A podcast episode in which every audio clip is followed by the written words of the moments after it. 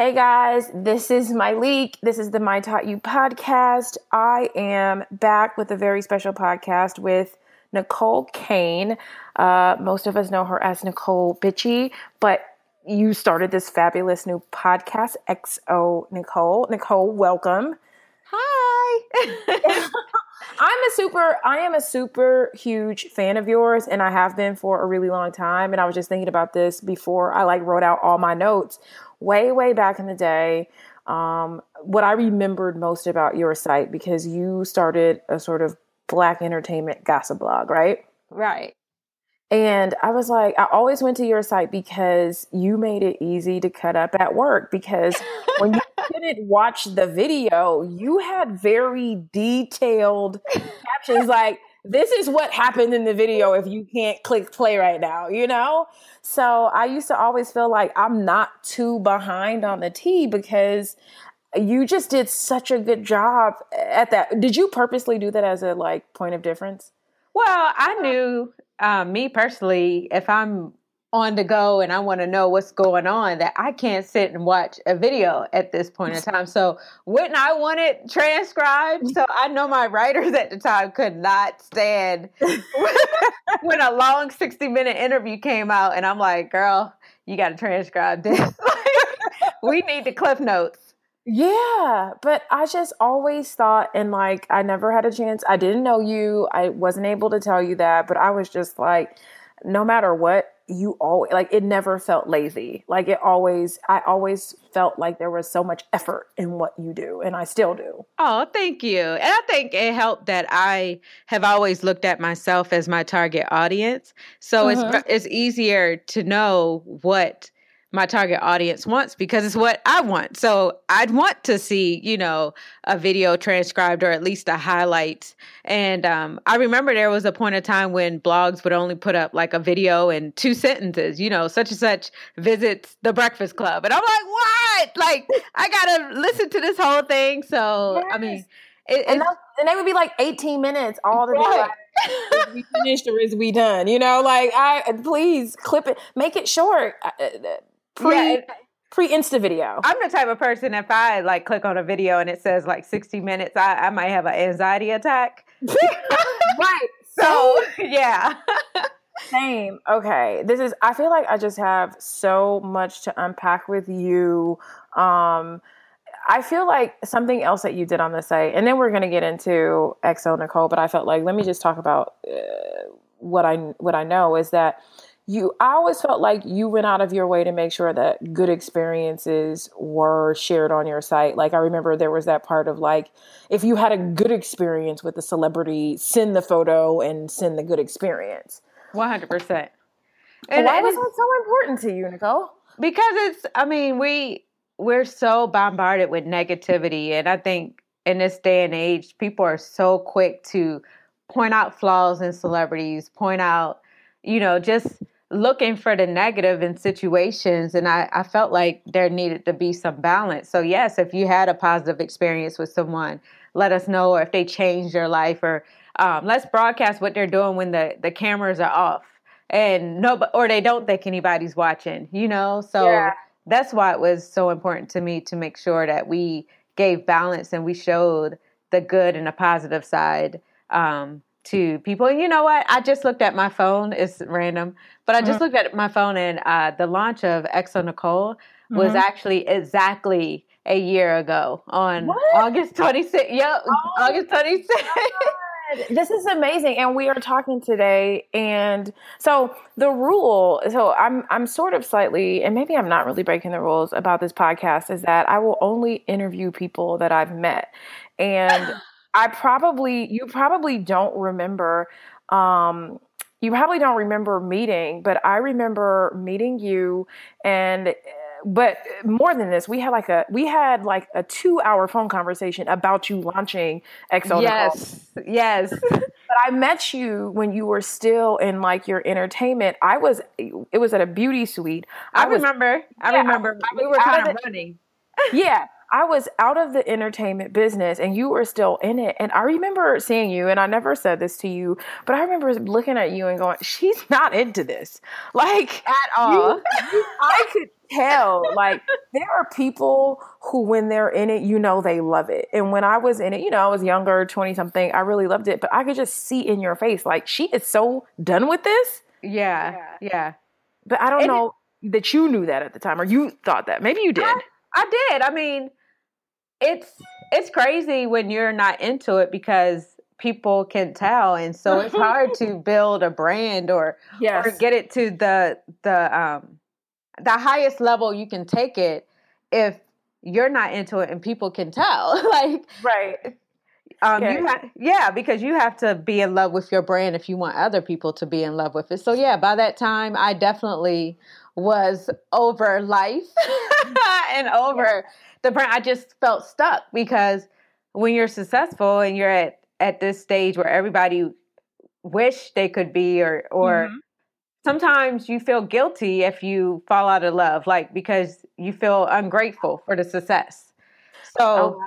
I yeah. was stuck in that space of, okay, I got this success. I've always dreamed about this, but I'm ha- not happy. But people love my brand. And every time I walk around, they tell me how much they love it, but yeah. I don't love it. And so it's like, you don't know what to do. So you just kind of, it's almost like being in a bad marriage. You kind of just stay yeah. in it and hope yeah. one day you'll fall back in love again and it'll be great again.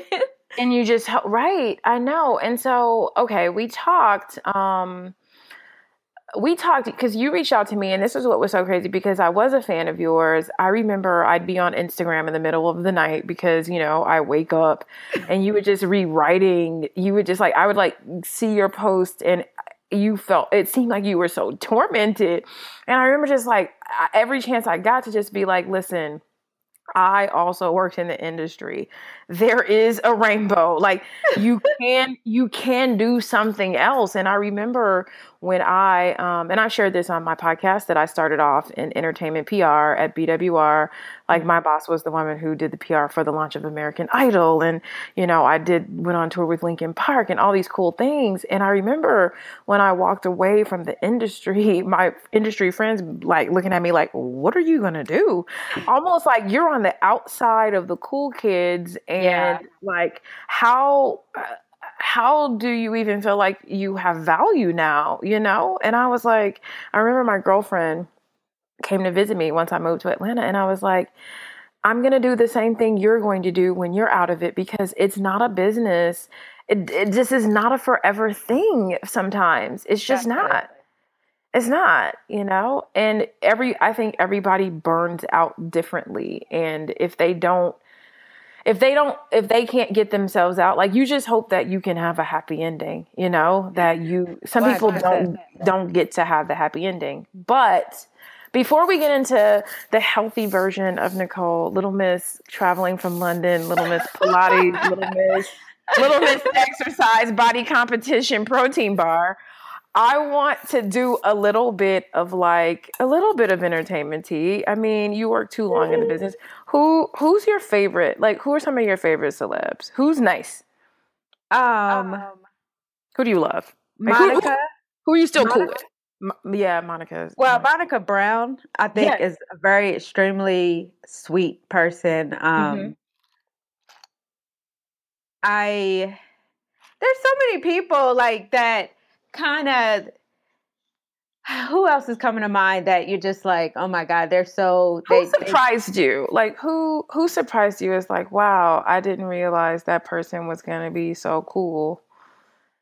Or maybe some people don't realize how cool that person is. You know what? My And, then it, and it goes back to what you said about, um, like, when you get out of entertainment. Mm-hmm.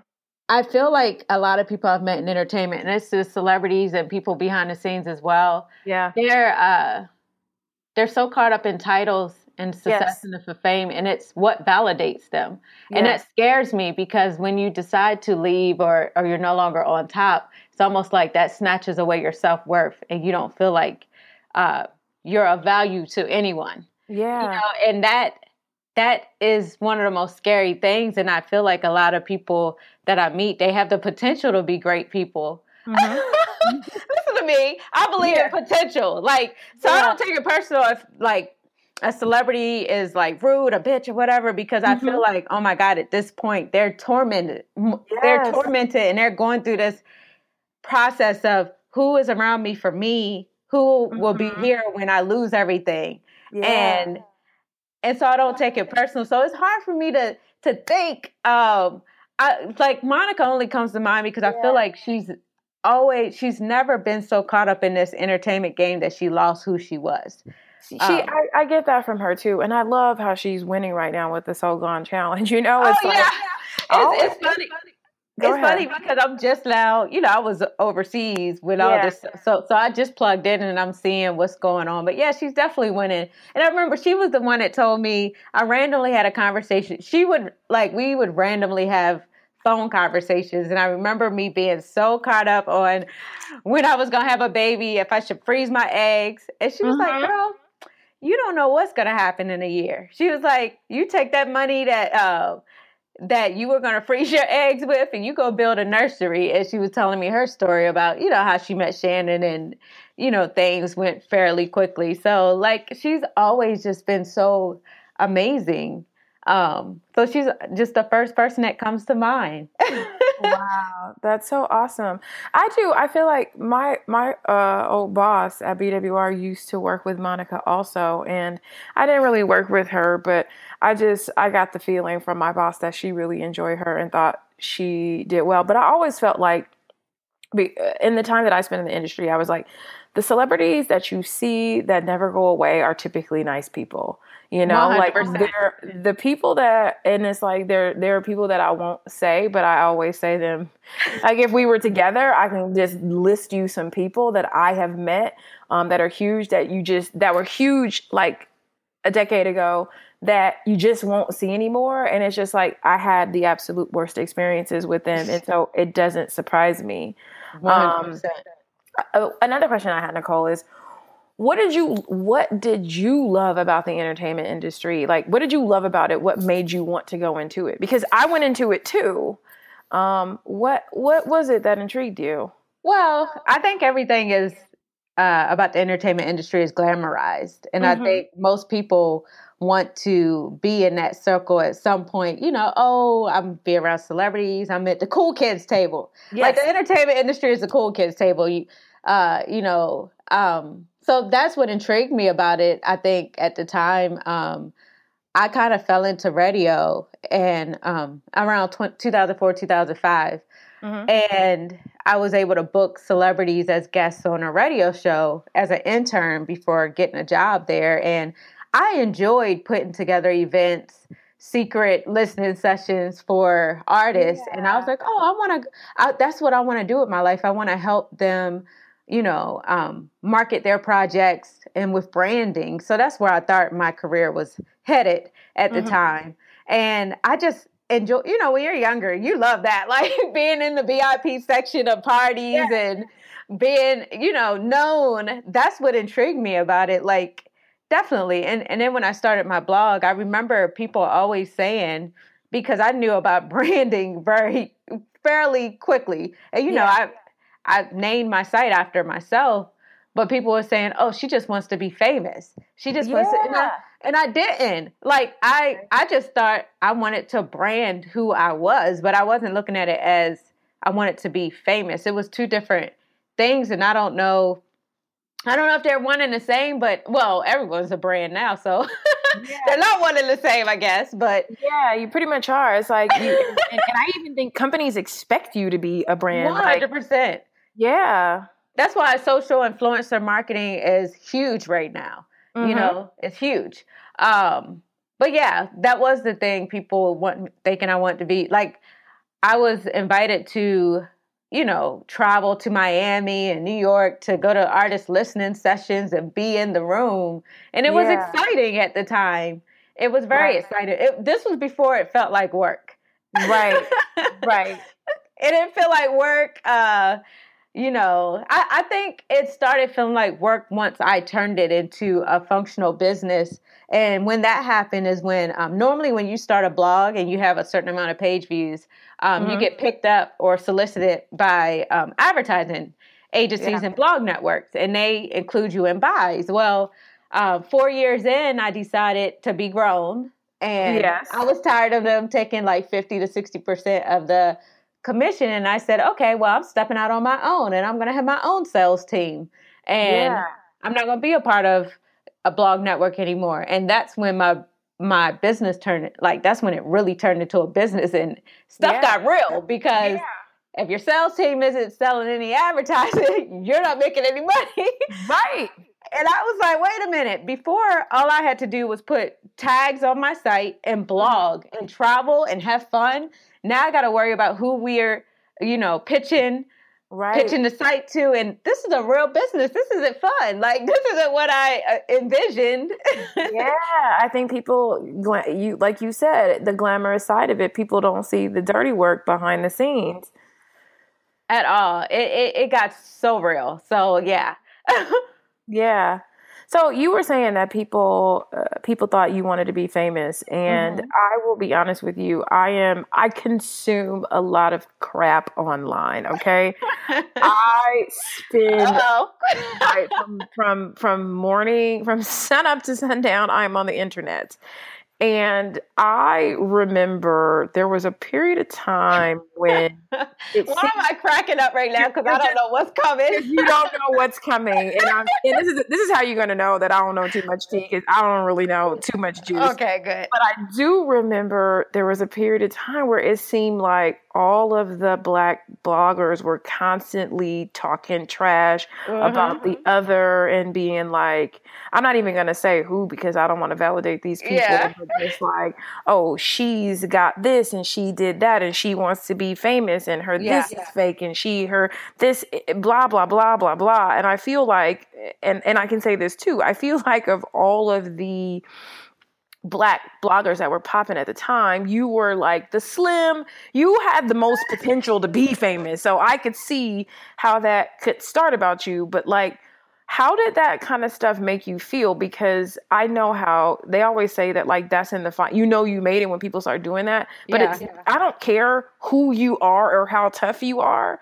Like it, it, it it's not cool. But so how did some of that stuff make you feel? Like rumors, was it true? Were you really hooking up with celebrities? Because I did read that, that you were like dating this person or that. And I, I don't even want to say who they say you were dating, because that's going to make me seem like, say, no, that's okay. going to make me seem like, like I'm in the nineties. No. I'm going to feel so in the nineties if I be like Trey Songz or yeah. like this. No, of course. Oh, of course. They they yeah. said I was dating Trey Songz and everything. But I will say this. Um, It, it did make me feel hot, good. Though.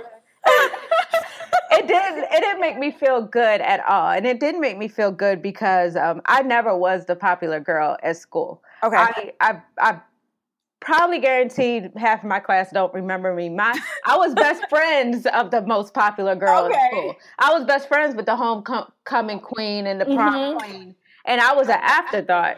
Right. Um, so to get to a place where people cared about what I did and who I dated. And mm-hmm. every time I logged online, there were hateful, you know, hundreds, hundreds of hateful messages, whether yes. it's on Twitter or my blog or my, um, my, uh, emails. Uh-huh. It made me feel terrible. Like the whole world hated me. And it, it took a long time for me to, it really, it, uh, it really shattered my self-esteem because, you know, people yeah. would say the most terrible things about you, and they would point out flaws you never th- knew you had. It's, Girl, it's, the reason, yes. it's the reason why, you know, I think uh, in twenty ten, I got uh, plastic. I got a boob job okay. because, you know, at the time online, they were saying, uh, you know, my body looked like a boy or whatever they were saying. Oh, and come on, Necole. It, it was all these things that um, now when I look and, you know, you see so many celebrities and they're in the, uh, the, the cosmetic surgeon's chair. Yeah. You know, getting fillers and boob jobs and, you know, oh, yeah. mommy makeovers or whatever it is every other They're doing them every on six months. Are you? I, I was watching what is his name? Mister Miami for like one day, and I was like, I can't watch this. It's just too graphic for me. It's too much. It is. But when I but see he's them, amazing. You know, but he's he, he. Oh yeah. I mean, to be honest, together. This is this is what's so funny is he's the one that did my boob job before he became who he is, Mister Okay. Uh, Miami. But yeah. and to to to go back to talking about the boob job, what's so funny is um, during that time, people made me feel like I, you know, my body looked this and that. And I go into the plastic surgeon's office on a whim. Mm-hmm. And they tell me, like, they said, we see boobs all day and you have a beautiful set of boobs. Wow. And I still went through with this boob job. And what ended up happening is it ended up, they ended up going way too big. And yeah. I hated my body even more. So yeah. I go to fix something and I hate it even more. And for two years, I remember dressing in layers. And like people are like, why she wear, all, wear why does she wear all these clothes all the time? Why does she hide her body? Why does she dress like a little doll? I yeah. was hiding these big boobs that I had went and got because I was insecure. And yeah. then I um I remember, I think I spent New Year's twenty thirteen in a hotel room because I went back to, he, he wasn't called Doctor Miami at the time, and got yeah. him to take them out. But mm-hmm. the moral of the story is that I was very... I went to fix something, only made it worse, right. and ended up getting them taken out anyway. So, like, yeah. just wasted what ten grand or whatever it costs to get oh it done. So you, so you, so you took them out. Yeah, yeah. I was like, I am not going into twenty thirteen with these boobs. I refuse. I, mean, I am not taking these boobs into twenty thirteen. I can't do it. How, how big were they? They were, when I went to get sized mm-hmm. and at Victoria's Secrets and it was bigger than a double D, I was like, you know what? I don't even want to know how big these boobs yeah. are. I'm just going to wear sports bras until I get my life together and get back down wow. to Miami. That's, yeah. You know, this is a confession, something I've never said. I used to say, because my boobs are small, I used to be like, you know, if I ever make money, the first thing I'm going to do is get a boob job. And you know what? I started making money and I was like, screw my boobs. Like, who cares? Who cares about my boobs now? You know, I can, right. I can afford to do whatever I want um, for the most part within reason. So why do I need boobs? You know? Right, right. And it's, but, I, I, you know, it, I, I still remember, like, I I made that decision so quick. Like, yeah. I was around a table of girls, a lot of beautiful women, and they were all talking about what they would get done. And yeah. I was like, you know what? I would get my boobs done because it would make me look bigger. Because at the time, people would always talk about how skinny I was or yeah. I look anorexic or whatever it was. And so, I like, I swear, two weeks later, I had the boobs. I didn't have time to even think the decision th- through. Because when I make up my mind, it's done. I'm getting it done. First appointment. So, um, yeah, I, I, I definitely wanted to tell that story because I, I, I did like, just like most celebrities do, like so many people are telling them what's wrong with them every single day. And, yeah. and we look at these people as some of the most beautiful people in the world, but if they weren't as insecure as the next woman, then they wouldn't feel like they had to go and get anything fixed. You know, no. so absolutely. And I and I look at like I'm a huge. Uh, I used to love music videos, and I look at the old school music videos back when women used to look regular, like normal. You know what I yeah. mean? Like, like pre everything, like pre contour, pre track, pre pre push up bras, pre, pre detox tees, and yeah. uh, and waist trainers. Yes. It was just like, you could just be on there with your little outfit and just be living life. And I was like, that woman is going to come back because this manufactured woman, this looks so bad. Like I was on Snapchat today and I was just looking at these young, I look at Kylie Jenner and I know she's so popular on Snapchat and I just feel for the young women coming behind mm-hmm. her that don't really understand that. I mean, I think she looks, I mean, I'm not even going to front. She looks great. And, but there is a level of like, to be able to afford for it to look that great. You know what I mean? To be oh, able to, you like, better be, I, I tell women this all the time, like to look like a, you know, you want to do Kardashian, Kardashian things, but you don't have Kardashian money. They, yes. they have, they have makeup artists and, yes. you know, surgeons on payroll. Yes. You have to understand that. Yeah. You know, it takes yeah. a lot of money to look that way. Yeah. And I respect, I mean, maybe I shouldn't say that because I'll get beat up, but I understand. That's one hundred percent. Yeah, I understand that. Like I would say to myself, if you are a stripper, you should keep in shape because that is your job. And one hundred percent. I understand that these young women, they understand what their job is and they do what they need to do to do their job, you know? So that part, you know, it is what it is. So I'm glad you did clear that up. So I did, yeah. I did, I did know that part. Like I did sort of like, I kind of remember the boob thing, and I was like, she's so small, but I'm like, got okay. those big boobs, like, yeah. And you look so good now. So you are before, okay. Uh, after so we already we cleared that up. Did you ever date any celebrities? You don't have to say if you dated Trey Songz or not, because he is. Not. Did you ever date any celebrities? I have dated celebrities, and I'll say this because How of. Was it? Well, first of all, during the time they were saying that I was dating this person and that person, I wasn't, and. Mm-hmm. Uh, Or, you know, she's screwing this person and that person. What was funny about that is I have been celibate for four years. Wow. Um, you know, so in a way, I was jealous of the person they say I was, because I was like, I got yeah. cobwebs yeah. down here. Like, you like, I'm like, girl, I, please. I don't have no action going on down here. And every time I turn around, someone is saying that I'm dating this person or I screwed this person. So, um, but I have dated celebrities, and I say, you know, it's natural because it's the proximity rule. You yeah. end up dating what you're around all the time, and I, I was around industry people all the time, so yeah. um, it was natural that I dated someone in the industry. You know, I prefer not to now, but whatever happens, happens. I'm not going to limit myself, but yeah, I, I have dated celebrities. What was the longest celebrity relationship you had? Like how? Like I'm just, I'm curious because I, I just said I would never do that, but well, yeah. I haven't really like. A lot of people don't know this either, but I haven't, um, in my adult life, I have never had a boyfriend or serious relationship. Mm, and no? It's none. And it's, I don't know if it's, I have like a commitment phobia. I don't know if it is because of work and what I do. Um, yeah. It's, it's probably a combination of a lot of things. And now since it's been so long, I know that like my first boyfriend will probably end up being my husband. Right. Be- because why not, you know? Right. At this point. Wow.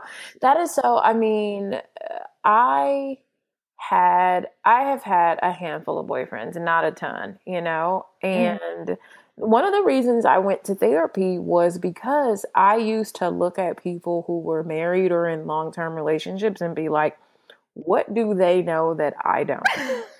Or what do they have that I don't, you know? And yeah. I really, I mean, I went to my therapist and we, we worked on a host of things. I had a plethora of concerns, but that was my main one. And I think that like working with her, I realized that like, you know, we are all communicating from like our deepest trauma, like our deepest pain, you know? And so mm-hmm. whatever that is prevents things from working. And what I realized is that I just kept picking the same kind of guy who was a guy that was similar to my dad, who I was trying to quote unquote fix through my relationship. So I found out that I was, you know, it was repetition compulsion. You want to keep picking the same problem and you want to fix it. And now that I've been in therapy for almost four years, I see that guy and I'm like, oh no, like, honey, honey, I am not, I can't fix you. I'm not interested. And I think after a long, long time, I finally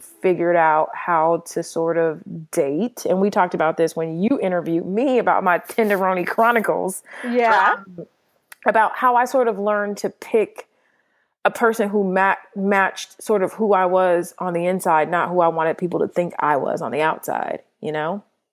Yeah, one hundred percent. And with me, I've, I've realized I've, I'm able to say it now. I, I can see a pattern of me chasing emotionally unavailable men, mm-hmm. or um, and it's it's just a pattern. Like most you of the guys, that, you want you want to win that. You want to win that thing one time, and it's impossible. It's an impossible battle.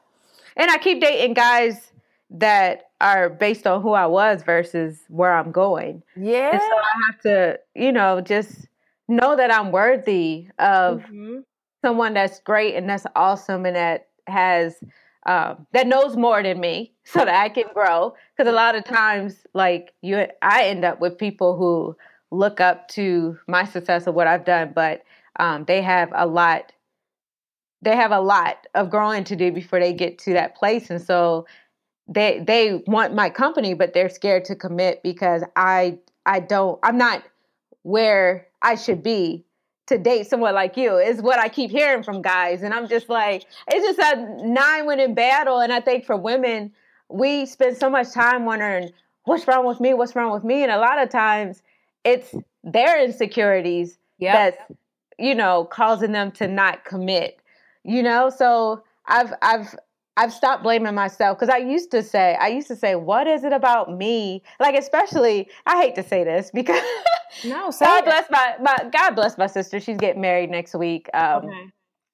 But, you know, she, uh, my sister, I looked at her and I always looked up to her because I always felt like she was relationship type and yeah. she was always in relationships. And I used to wonder, well, what is it about me that like guys love my company and like to get to know me, and not even in a sexual way because, you know, me, I hold out for a minute, but um, but what is it about me that I can never get to girlfriend status, like his one and only, like, right. you know, this is my girl, like it's always, you know, we get almost there and it's like, hey girl, I'm not ready, and I'm like, well, why did you even bother me? You know, let me let me have a self-love moment. Don't even approach me and pursue me if you know you're not going to be ready when I turn around and I'm like, well, let's do this. Right. This is... Uh... Okay, so... so you... Uh, have you done therapy? Because I know your story is... And I remember reading this because you, you've always had a personal blog in addition to the celebrity mm-hmm. blog. one hundred percent. And you talked about losing your parents... Mm-hmm. Pretty much back to back, yeah? Yes, two years apart. And they were both, um, my mom was forty-one, my father was forty-two. My goodness. So very, uh, yeah, very young. Yeah. And very, yeah, two years apart, very quick. Very quick. And you were, at that point, you were on your own. And um, you stayed with, did you stay with your aunt? I, um, at the time, no, at the time I was off wandering the, the world. Okay. Okay. I, it wasn't until like I lost, you know, lost everything and, and mm-hmm. that I had moved back in with my aunt, okay. um, in Maryland. Okay. And that just, I mean, I, I'm certain like just the, the amount of loss, you know, I, I have read about women and, you know, you, to feel parentless and just sort of like how that has had an effect on you. It may be an effect on the dating. I don't know. But like, I know that that part of your story always just moves me because I'm like, this is a person who has experienced an extreme amount of loss and yet you still get up and you try and you do every single day. It's like you didn't make excuses about that, which I just admire so, so much. Thank um, you. But I want to talk about this letter, um, and I remember when you tweeted it out, it's time for me to move on. Mm-hmm. And I remember we talked before you did this, and I, I believed you, but I was like, I don't know if she's really doing this. And use this. You said, this is the probably the most difficult thing I've ever had to do, and I will cry after I write this. Did you cry? I, you know, it, it's so funny. I did no. cry, but... I did? But I had a di- I had a brunch or a Lori Swank mm-hmm. had came into town and she wanted to have breakfast that morning. Okay. And I'm texting her like, girl, I'm being a little late. I'm breaking up this letter. I'm in- I done had to break down just a second.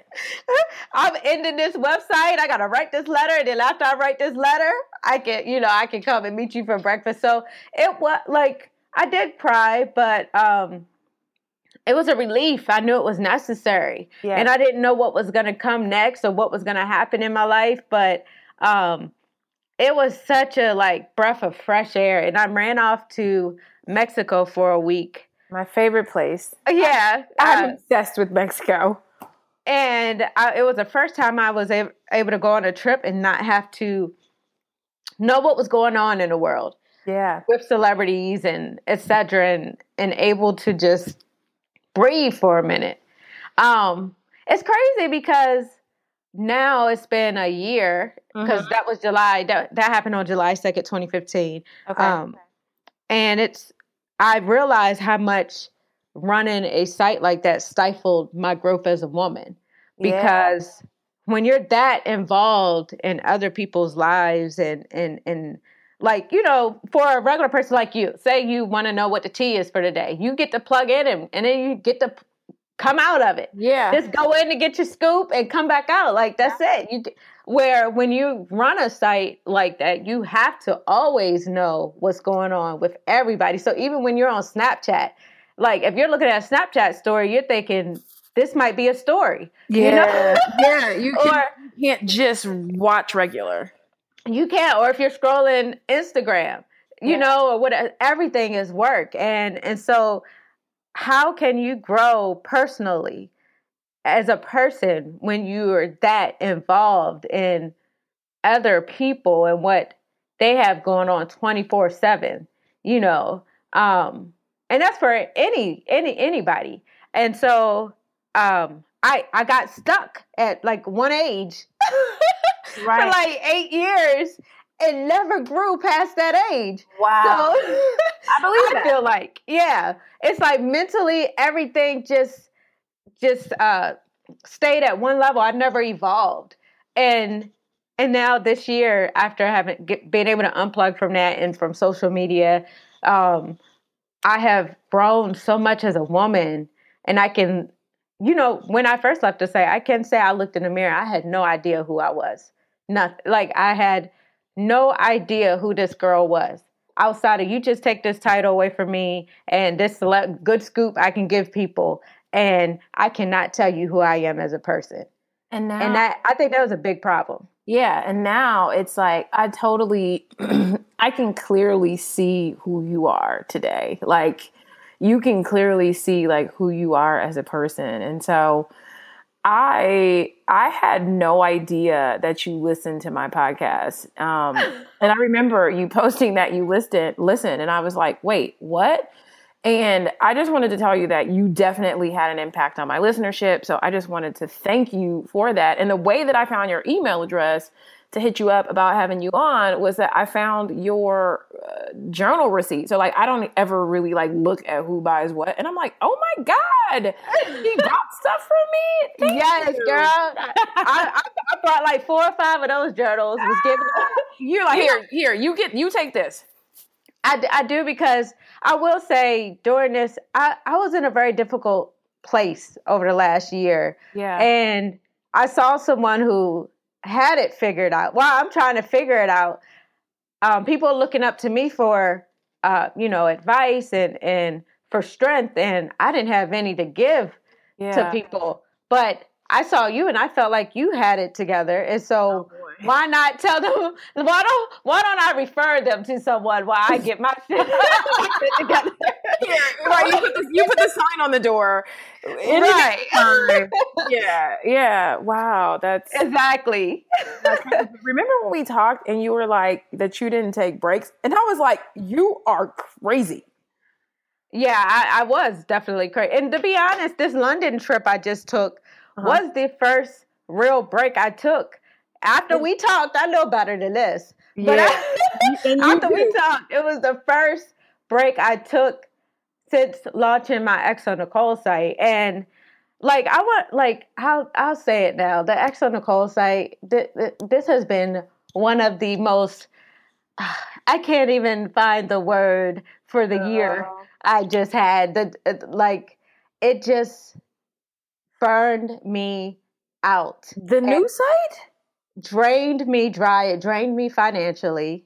Yeah, I think I saw you said that, and I just I wanted I didn't want to believe it, so I just yeah. knocked that out of and my mind. I remember I went up to oh Lord, girl, you gonna make me cry. No, tell me. Okay, what happened? But um, I'm virtually hugging through the podcast. What happened, Necole?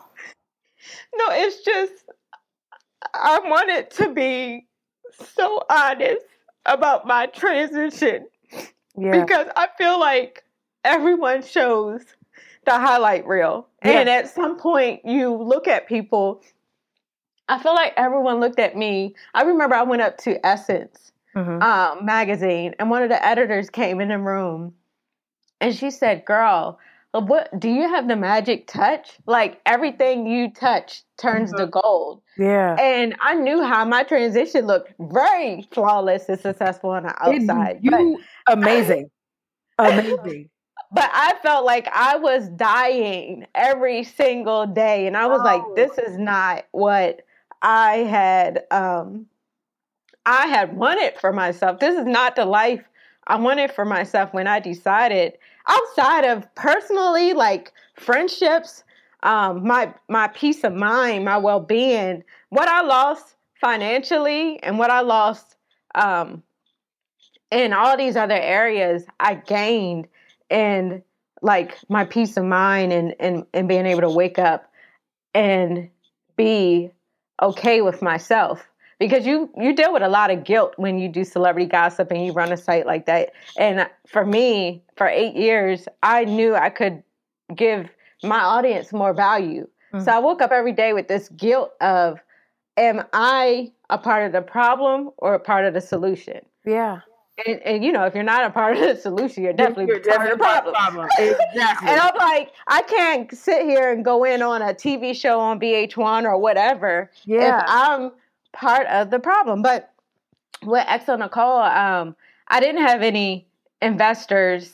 I, I made so many mistakes. And one of the main mistakes I made was I constantly was in competition with my old self and my yep. old site. Yep. And that is, so it made me do everything ten times bigger than what I would have if nobody knew who I was. Right. Um, I read a quote somewhere that says, create like no one knows your name. And it, it it's like it clicked to me like, oh my God, you did everything at this level where, oh, I, I hired all these writers and I had, I'm running this site like I'm, Like, you know, you, right. not realizing, honey, you're starting over. one hundred percent over. Like, this is a new business. It's a yes. new brand. Like, you're like, you're like, we'll take the penthouse suite. Um, one hundred percent. you're, you're taking the penthouse suite. That way in my car. Yes. Haven't made a, it's almost like you, you went through a divorce, but you're going to still stay That's in that very, house with, yeah. with uh, three bedrooms. But you no longer have the husband and he's took the kids and everything. Extra you need paycheck, to, right. You need to go down to that studio apartment for exactly. a second. You acting like you got the platinum Amex, just like, he's going to pay for it. Don't worry about it, girl. I, right. I, can, I, can, I can I can easily see how, how that happened, how you could do that. Because we forget the beginning very quickly. one hundred percent. one hundred percent. And, and so, you know, I had all these writers and I'm I'm... I'm running my brand. Like my server bills were like, what, like twenty, twenty-three hundred a month. Mm-hmm. I had all these writers. I had like advertising, you know, paying um, certain advertising, traffic coordinators, mar- like all these people. I'm running my business. Like we're like, you know, um, what what what are they called? Um, Radio One. Yeah. Interactive One. Not, no, like that's a, you know, multi-million dollar, billion right. dollar company. Right. I ain't no multi-million. I don't even have an investor, but I'm running my brand like I do. Yeah. And so what ended up happening, I ended up draining my own money, my own bank account fairly quickly. Damn. And then um, and then I borrowed some money. And that, you know, went through that kind of fairly quickly. And so this now, not only have I, and like, and you have to, you have to invest in yourself before other people do. I, and I noticed that, like, I had to bring my brand to a level where advertisers would want to advertise with us. But it's just, there was a lot of money going out before, yeah, you know, I Os and stuff started coming in. And so I found myself in, um, like six figure debt. And I remember like being in a parking garage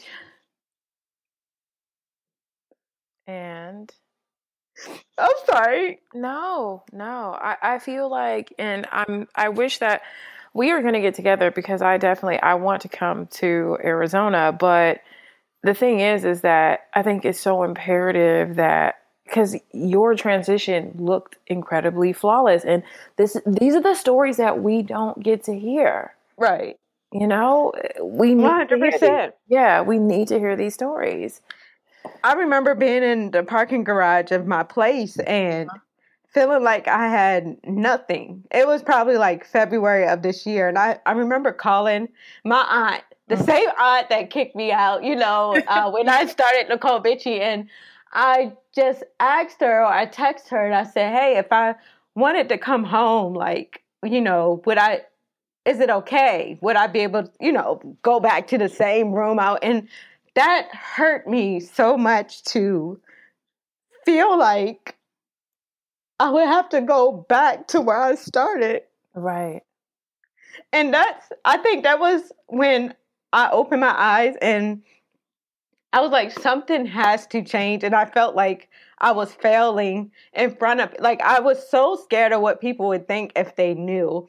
Uh-huh. And I remember, like, I, you know, I'm into energy healing. Uh, I go to an ener- I went to an energy healer before I left my celebrity gossip site.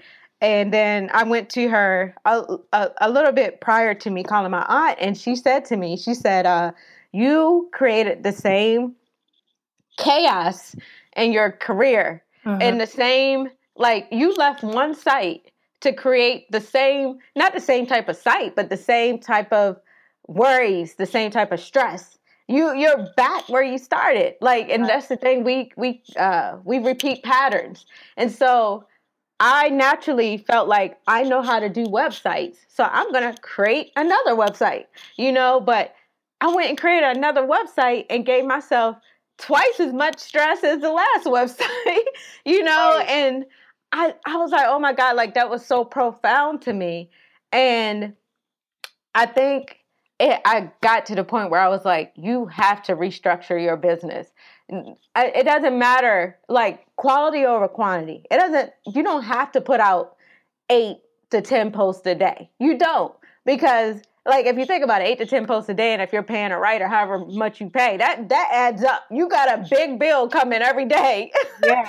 um, you don't have to put out eight to ten posts a day. Just mm-hmm. focus on the quality. Focus on the quality interviews. Focus on the quality videos. Focus on the yeah. quality events. Restructure. Like, no one's clocking how many right. posts you put up a day. No, no. At all. They just want to know when they go to the site, it looks good, and you have some great stories on that homepage that they can read. They don't care right. if you post once a day or ten times a day. Right. And that's when stuff, when I realized that, and I peeled back, and I, and I, you know, pe- like I had to do layoffs and stuff, but that's when life opened up for me and got better. And I didn't feel like I had a lot of turmoil anymore, and, and things started turning around. And ironically, that's when we started getting advertising I Os, and, and the brand started knocking on our door. And, wow.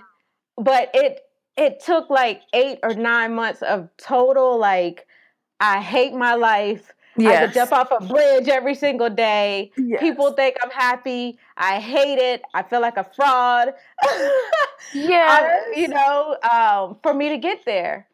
But I have to tell you, Necole, that like the kind of what you're doing, and when we spoke in July last year, I was like, you are going to do something that is going to help and heal so many people. And this is so necessary.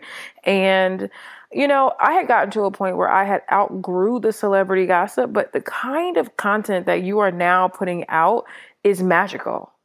You know, you are having every single conversation that needs to be had, from, you know, how to tell when someone's emotionally available to egg freezing. And you and I had a long talk about how I ended up spending my money trying to freeze my eggs, um, and all of that. Yeah. So yeah. I just think that it's, it's amazing. But like, what was the, I read that you said fitness saved your life. How did fitness save your life? Well, for me, when I was going through that point where, um, for me, like, I remember a friend of mine saying, like, you're going through all this stress and turmoil because now you're actually running a business, but you're not, you're not doing any of the things you enjoy anymore. Like, when you're a creative person, you create. Yeah. You can't, and, and I had to realize you have to find out, do you want to be a blogger? Do you want to be a brand? Or do you want to be a businesswoman?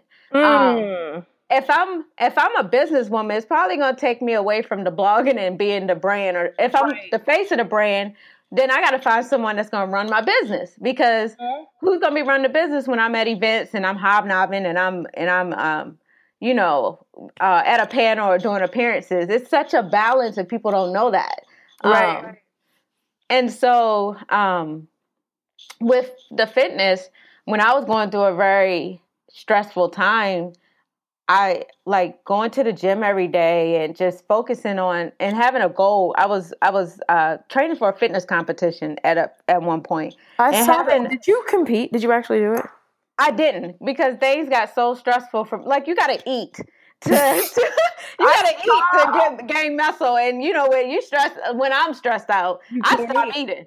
Yeah, I saw. I was like, she's got her protein powder, she's got her this, her that, and I'm like, she, yeah. you are doing a fitness competition, and you you looked good. You were looking amazing. Yeah, and that really helped me, because at least I was. It changed my body. It gave me more confidence.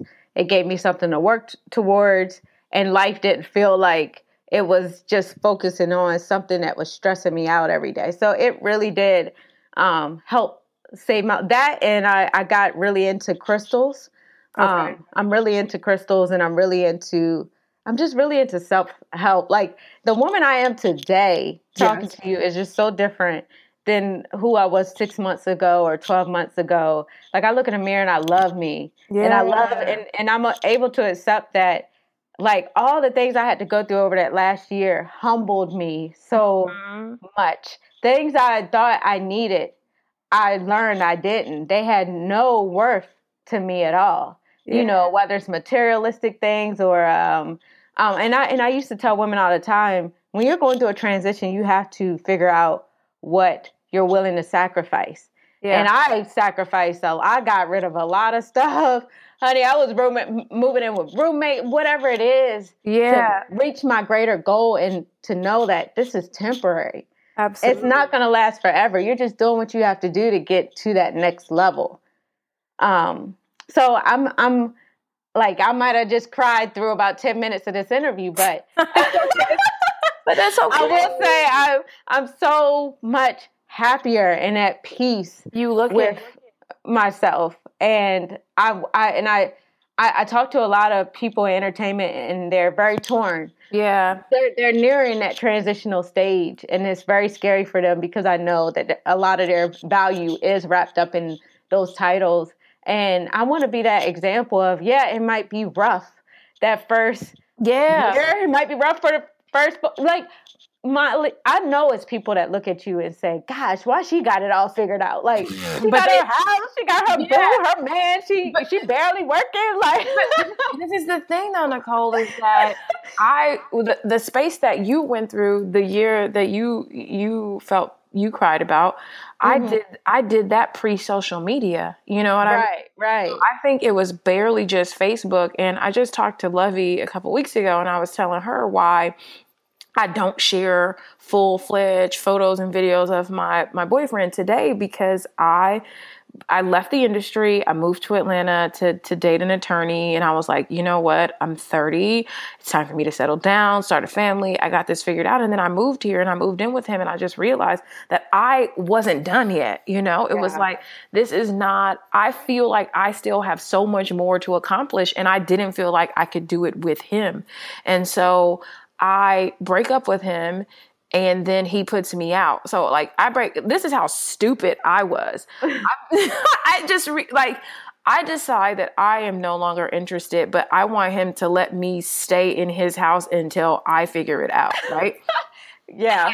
In what world? yeah. Hey, so I'm done. And then, and then I was like, maybe I changed my mind. I'm not sure. And then, so he was basically just like, Get, get out. And I moved out, and it was like reality set in. Like, yeah, I felt like I had more to do, and I felt like he wasn't the person for me. But guess what happened when I got out, Necole? Your girl had no furniture, because I left it all in L A, and I had moved in with him. So I moved into yeah. this place. I had no couch. I just told somebody today, the dining room table that I had, girl, was thrifted IKEA. Like I couldn't even afford real IKEA furniture. So IKEA, yes. new new levels of lows. Like it was thrifted IKEA furniture, and I had no couch. I had I had nothing. I had I remember the day that I had to buy a can opener. You talk about tears. I felt like a total loser. Like I am in I am thirty-one or thirty-two, and I am buying a can opener because and that is one of the many things I need. And I don't know. I just felt like what gave me the power to try is that I just felt like it can't get any worse than this. I know that it can't get any worse than this. So I may as well go balls to the wall and try every freaking thing I can possibly imagine. And when I got the Curlbox idea, I remember tacking all these Post-its all over my like kitchen, like, oh my God, this could be amazing. This could be really huge. And then it literally, it, we have been profitable from the day we opened the door. And it was mind blowing. And I thought like, I thought that the only, like one of the many reasons why I wasn't happy in my life is was because I hadn't become successful. And then I became successful and realized I just wasn't a happy person. Right. Right. You know? And that's what kind of like landed me in therapy. And that's what, like, I think people who follow me socially, I'm just trying my best to share the real because I feel like it's not out there. And for women of color, it's different for us. I don't care what people say. It's different for us, you know? It is. And, and like I said, like, you know, someone may compare themselves to you. Like she got it together, not, and they didn't see. No. The, they didn't see the journey. They yeah. just see. No. So, and it takes a minute. Like you said, you were in your thirties when all of this happened. And, yeah. and that's the most hard part for me, you know, just the age I'm at and just no. feeling like, like society tells you what you should have by this age. And I, like, I used to think I knew everything, and now I see I know nothing. And I'm just oh, like yes, trying to figure no. it out. I had, when the guy, when, when the guy who put me out, excuse me, I didn't even have a car. Yeah. I didn't even have a car. I had to go buy a used Toyota Corolla. I don't even know what year it was, but let me, but it was so, it was so janky that I used to have to unlock it from the passenger side. Oh and man. Crawl across to the driver's side because the driver's side keyhole didn't work. And so sometimes I think that that's what sort of like breaks my heart when people assume that, like, because they don't know my story, they think like, oh, she has it and she's been had it like that, or, you know, she's got her parents. And it's like, you don't, you don't really know what I've been through. You don't know what my relationships are like. You don't know my family history. You don't know any of the things that I've been through. So you don't really understand.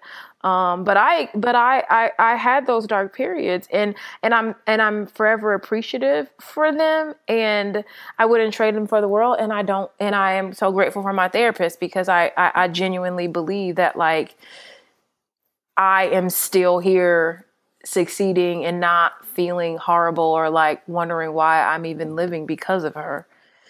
Definitely. Yeah. And you know what? It's funny because like once you get that inner peace, mm-hmm. like everything fall, like it's nothing like, you know, making a bunch of money and, and like you said, being a bad person. Like I do feel like at one point I was um, not pleasant to be around. Mm. Very, you know, thinking everybody wanted something like, and I, and it's funny because I meet a lot of people in the industry now and they're the same way. Yep. Like you can't be this nice to me. What do you want? And I'm thinking, you know, I met someone recently and I wanted to help her get back to the person she was, you know, and right. she's just like, you can't be this nice. Like, what is it you want from me? And you can't be doing all this for free. And like, what, girl? Like, I want to see you win. You know, like, I don't care about money or anything. And I always have to tell people there's more people that want to see you win yeah. than there is that want to see you lose. And you do, you be successful and you work hard for those people who are rooting for you and want to see you win versus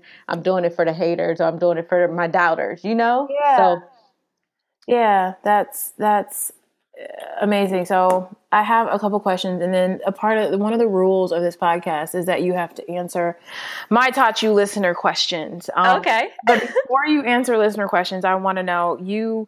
It seems like you seem to travel, even though it's like you say you don't go anywhere. It seems like you travel enough to me. What are what are your? And I'm coming to visit you in Arizona, just so you know. So once we oh, have one hundred percent.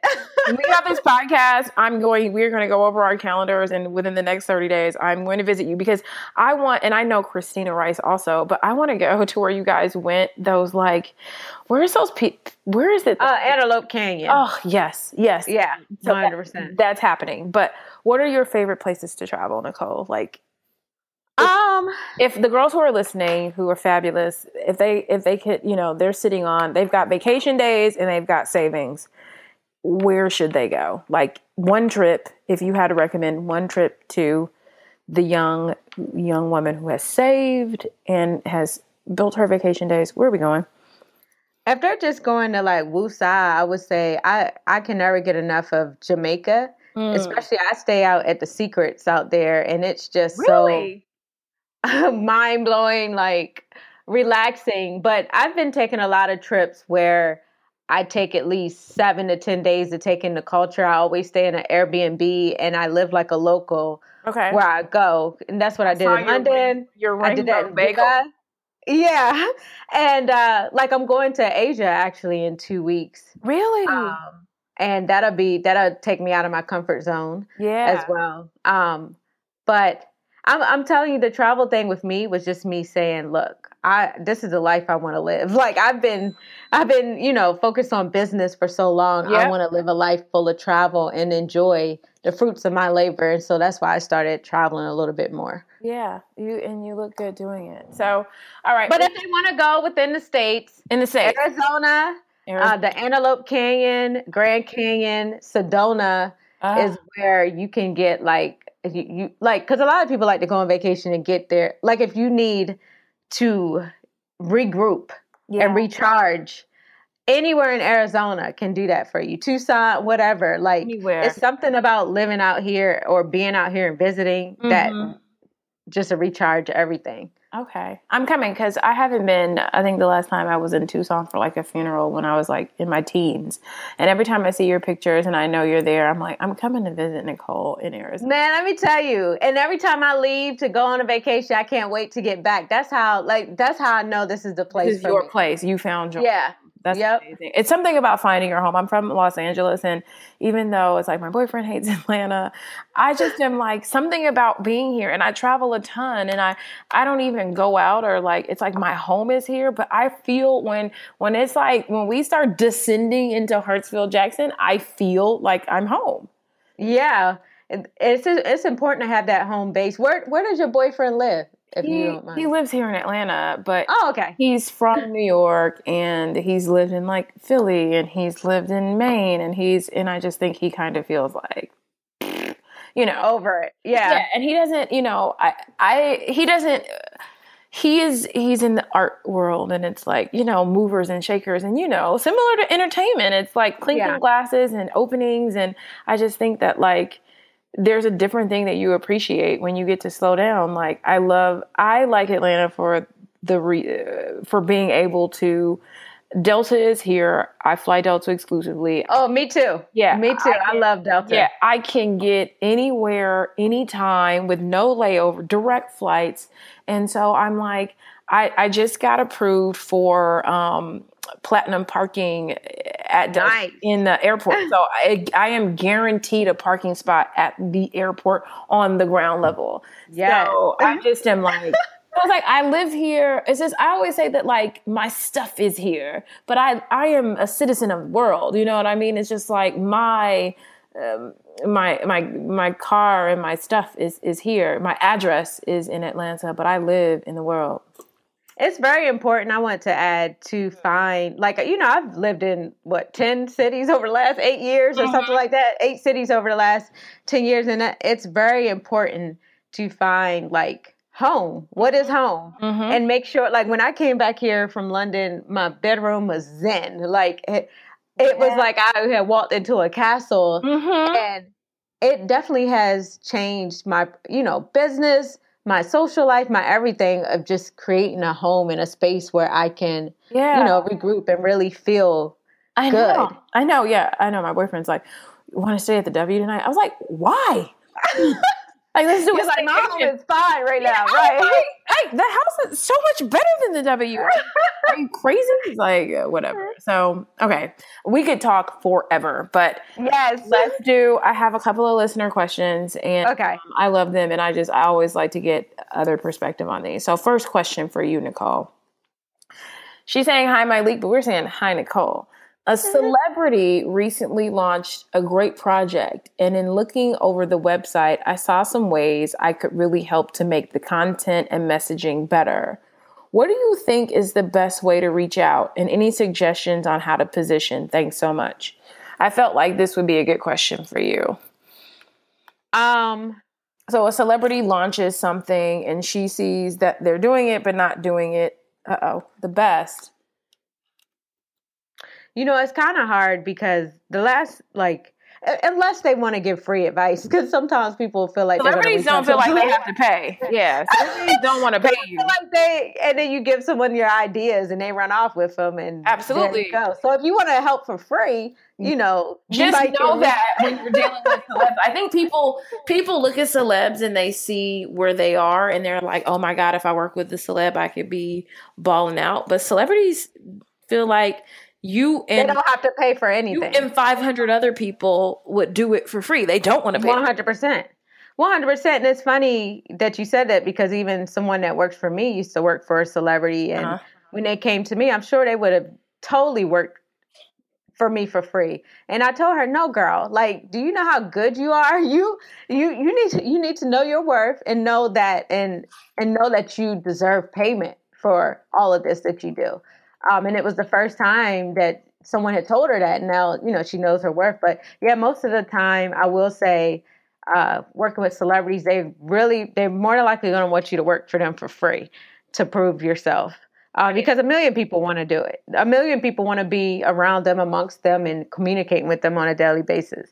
Right. That's a good one. Okay. So this is interesting because I get a lot of like career questions. How do you know when an employer is taking advantage of you as an intern? I started an internship at a startup company and ended up working way more than learning. I took on a lot and couldn't focus on school. There was a conflict on of interest and they ended up firing me. Any advice? I read this and I was like, mm, no, but you know what I mean? Like, like they let you go because you there was a conflict of interest. But what are your thoughts on people who feel like employers take advantage of interns? Or what I, people really understand what an internship even is? You know what? My big one of my biggest thing problems in business is I don't know how to have interns. I don't know how to have people working for me for free because I feel really bad. Yeah, because I don't. I don't. Like, do, I, think I don't do any free work. I don't. I think okay. Good. I was gonna ask like, how do you navigate interns? But with me. I just know that so many people are struggling. I cannot have you working for free. Like, I know you need something, but um, I, I don't know. Like, when I go into an internship, I used to go over and beyond. Yes. And I don't think I've ever had an internship that lasted over three months because they were like, this girl is working like she's on a real episode of I Want to Work for Diddy. Yeah. She's like, I'm trying to get to it, girl. Yeah. Um, but... Nowadays, some people do take advantage of um, intern. And that's the thing. Sometimes you have to, and this is with any job, what is your goals? If your goal is to get hired, like in what position do you want to get hired in? Because whatever position that is, and make sure that you're asking them every single day how to do more in that position. Right. Versus, like, if you want me to go get a coffee, that's cool. But when I get back, are you going to show me right. a little bit more, you know, what I need to learn? And a lot of times we're scared to speak up. Yep. And so we get, to, like, if you're just running to get coffee every day and you're doing it well and running to get food and you're not speaking up, then that's all they're going to have you doing all the grunt work. You have to really be clear what your goals are with this internship and, and make sure you vocalize what you want to learn all the time to make sure your goal, your goals are being met as well. Yeah, that's, that's very true. And I think a lot of young people don't really understand. And I think you, you have to say like, okay, there's, how do I get the internship? What do I, what do I do once I get the internship? A lot of people just get in the door and then they don't figure it out. So that's it. And my thing is like, they've already fired you, so I don't really have any advice on that. Well, if she, I mean, but if she goes to another internship, at least yeah. she knows like I have to be more vocal of what my goals are. Yeah, I'll go get this coffee or make copies. But like I said, when I get back, yeah. I need you to teach me how to do this because at least when you leave, you've learned something versus I just got coffee all the time. Yeah. And skills that you can put on your resume. Okay. Exactly. This is this is the last question, and I don't know. You said you have done therapy, right? I have, but um, the therapy that has helped me the most has been hypnotherapy. Okay. And what is hypnotherapy? I don't do well with like just talking to someone about my problems because when you do therapy, you really do have to like you have to gain that trust in that person. And some therapists are just not right for you. Um, and then you have to start over with another therapist and start from the beginning. And it could be a painful process. Yeah. Um, so I haven't found a consistent therapist, but I have had hypnotherapy and it helped me tremendously. What is hypnotherapy? Hypnotherapy is when they talk to you first about what it is you want your result to be. Okay. Um, whether it's, hey, I have abandonment issues and every time I date a guy, I'm always thinking about when when they're going to leave me or abandon me. Like they can reverse, they t- put you under hypnosis mm-hmm. and they can reverse your way of thinking. Oh, wow. Um, wow. Yeah, it's very powerful. Like it's helped me with forgiveness. It's helped me uh, forget some things or, or hang-ups in my teenage years that would affect relationships moving forward. Mm-hmm. Um, it's it's helped me a lot.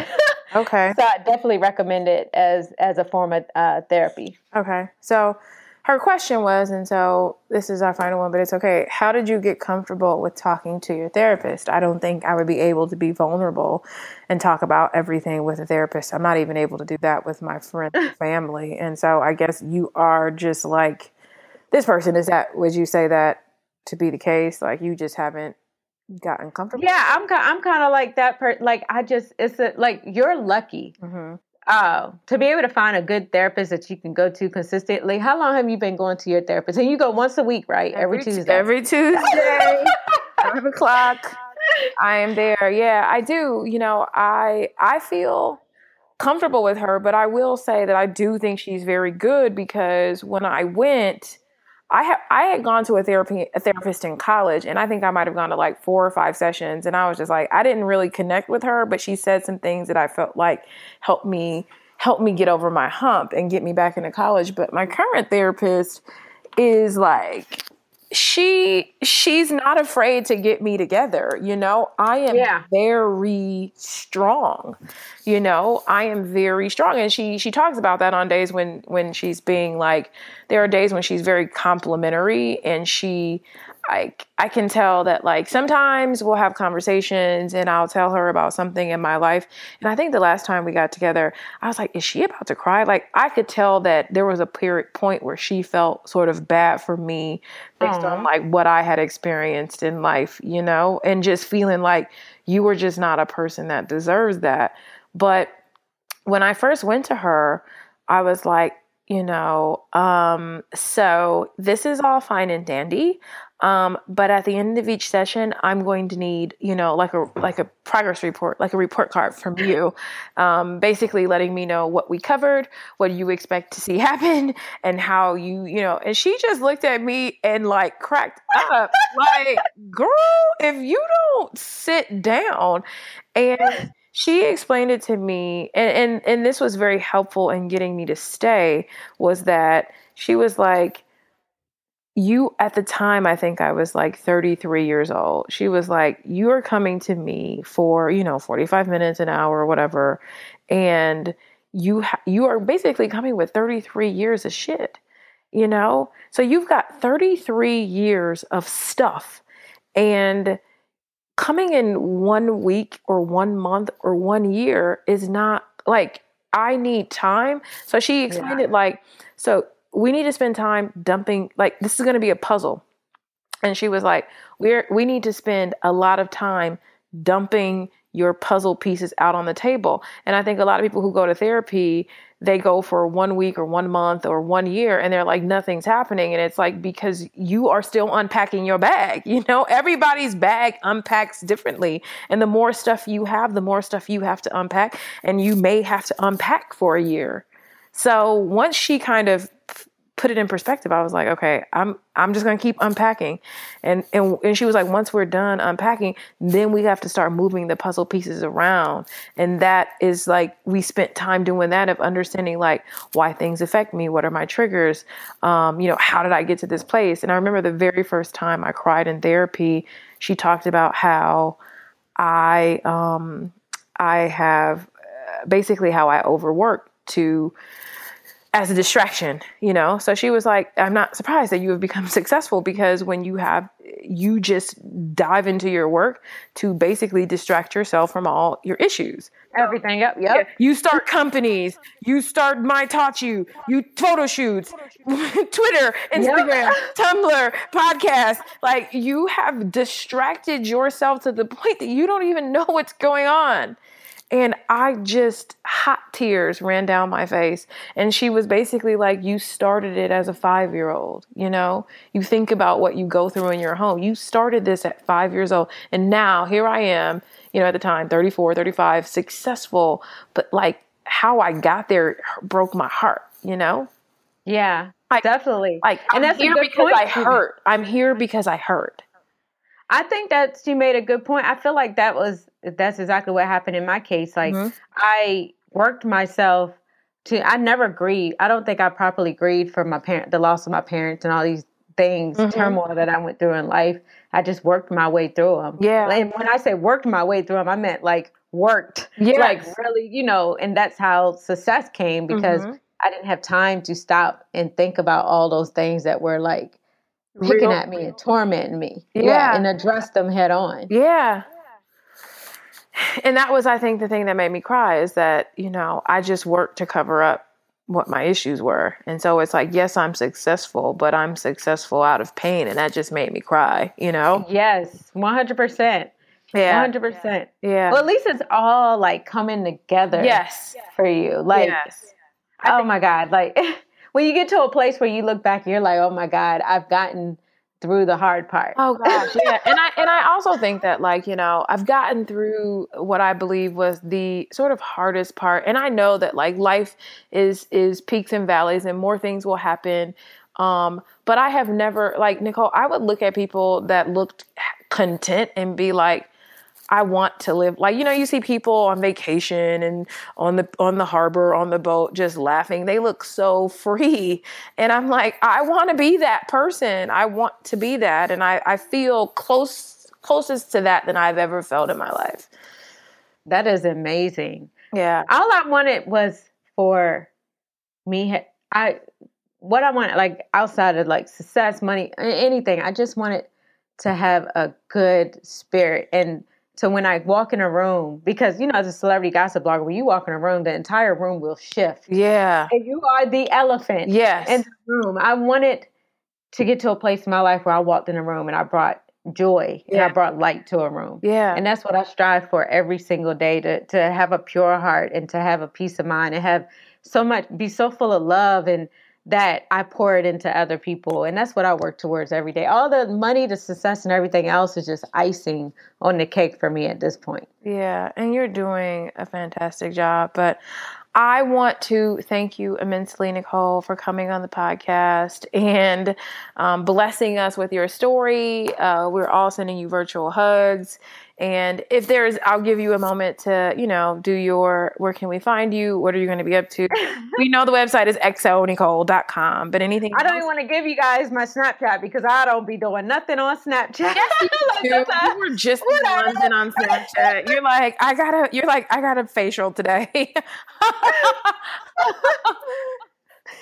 um, But yeah, I, I you can find me, well, you can find us at x o necole dot com. I'm really proud, like, even though I just, like I said, cried about the transition, that site has, has helped me grow so much as a woman. Anything you need to know about life, a woman has written about it on X O Necole, from career transitions to balance to babies to everything. Mm-hmm. So um, definitely check out x o necole dot com, my Twitter, x o necole dot com. X O Necole, uh, Facebook, X O Necole, Instagram, X O Necole, and my personal info is twitter dot com, I am Necole, and Instagram, just Necole. Yes. Of course, Necole is spelled N E C O L E. Yes, yes. Thank you so much, Necole. And everybody, uh, check out those sites, because I love all the stories that, that she's doing over there. And until the next time. Yay, thanks for having me. This is, this is definitely monumental. Me too.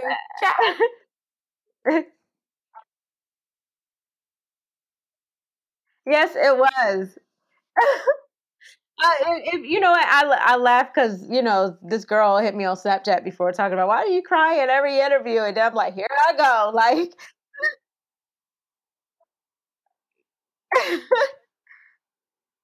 yeah, I do. It's been a very emotional journey for me, but at least I embrace it now. Like, I'm I'm willing to, I'm not hiding from it. And I think, again, so many people are, hold on, hold on. Ah, where is it? Oh, there it is. How do I? Oh, yeah, because it does says recording in progress. I don't know. We're just, yeah.